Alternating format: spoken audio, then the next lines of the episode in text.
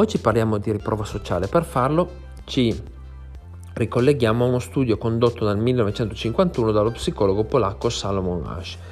Questo studio prevedeva il coinvolgimento di otto persone, di cui sette erano complici.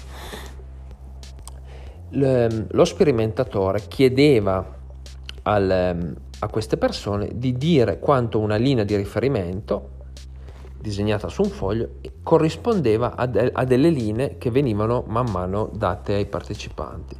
E quindi la domanda era questa linea assomiglia, è uguale alla, alla linea di riferimento o no? Ebbene, i sette complici inizialmente davano risposte vere, quindi dicendo che la linea era uguale o simile a quella di riferimento, ma man mano che si svolgeva, svolgeva lo studio iniziavano a dare risposte sbagliate e quindi a, dare, a dire che determinate linee che erano chiaramente non, non uguali a quella di riferimento, a dire invece che erano uguali.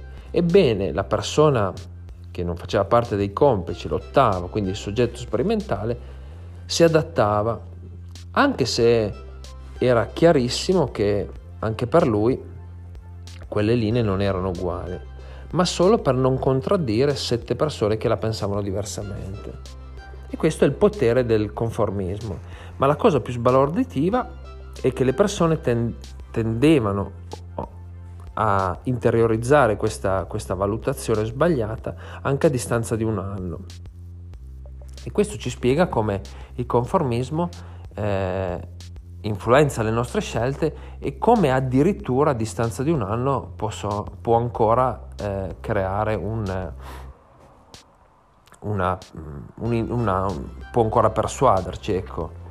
È molto interessante da tenere in considerazione l'esperimento di Ash del conformismo e della riprova sociale. Grazie mille per l'ascolto e alla prossima volta. Ciao